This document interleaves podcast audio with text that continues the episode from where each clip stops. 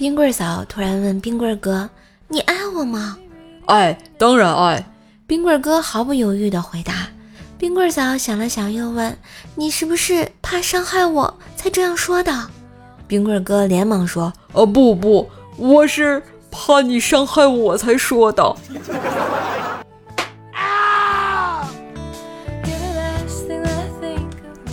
前两天，丈母娘问：“你俩结婚快仨月了，你对我闺女感觉咋样啊？”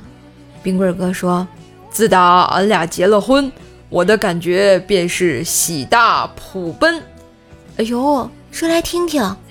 结过婚后，我发现自己空喜一场，立马感到大祸临头，日日享受铺天盖地的骂声，经常无奈的含恨泪奔。”丈母娘又问：“那你想怎样？”“哦，要求不高，我要退货。”这时，一旁的冰棍嫂一拍桌子：“玩归玩，闹归闹，别拿生命开玩笑啊！”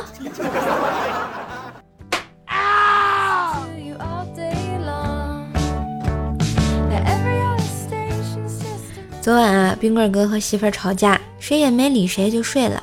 没想到第二天上班坐公交的时候，拿出钱包一看，公交卡变成了身份证，赶紧啊翻兜找零钱，找了半天呢，只看见一张纸条，上面写着：“你鞋垫下面有两块钱。”冰棍哥只好在车门那无奈地脱下了鞋，翻出了两块钱。你以为这是重点吗？并不是。是差点把后面的大娘熏个跟头，这生化武器老牛了。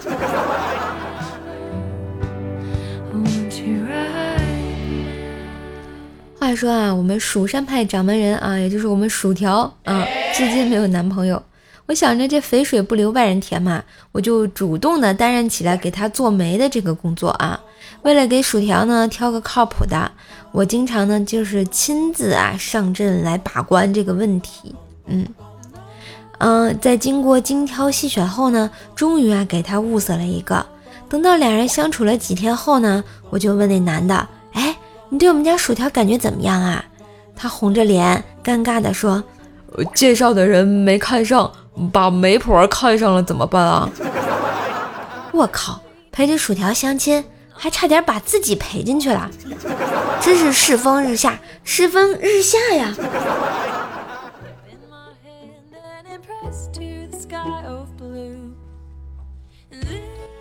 有一天啊，女友叫我去打网球，两个人呢都是第一次打，所以约了他一起去买球拍。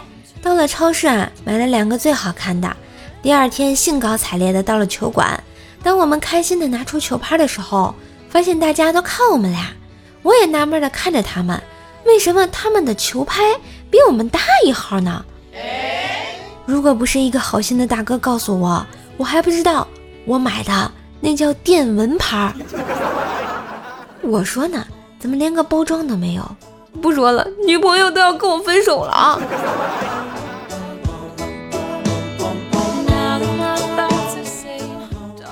晚上啊，老公把灯关上，我想学软妹子。于是钻进老公怀里，老公，我怕黑。他一把把我推开，别装！我记得上次去鬼屋，你一路上和那些鬼握手，整的跟领导下乡似的，你骗鬼呢？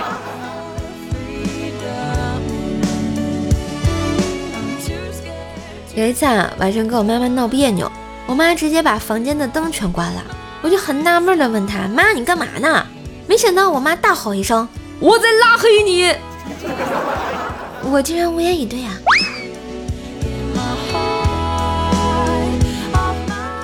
公交车上啊，见姨妈妈抱着一小孩儿，没有座位了，我便站了起来，把座位让给了他们。那个妈妈边坐下边对孩子说：“这时候该对小姐姐说些什么呀？”小孩看了我一眼，来了一句：“你真懂事。”我我能不能掐死他？保持微笑，保持微笑。嗯，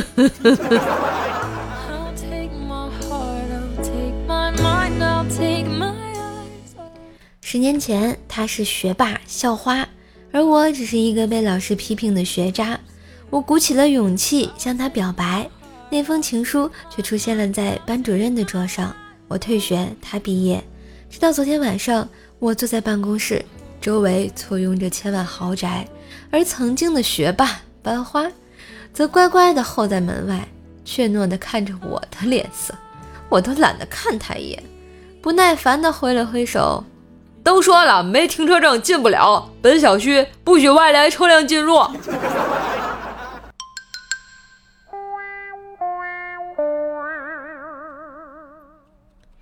瘦瘦，请你喝咖啡。在本期节目购物车下单并截图到微信“怪兽手幺零幺四”，怪兽手全拼加幺零幺四，有机会获得免单哟。萌兽，请你喝咖啡。于田川鲜萃咖啡，鲜萃更好喝，十三倍浓缩，三秒一杯冰鲜拿铁，帮射手赢比赛，射手请你喝咖啡哟。感谢收听喜欢节目别忘订阅给专辑五星好评哟。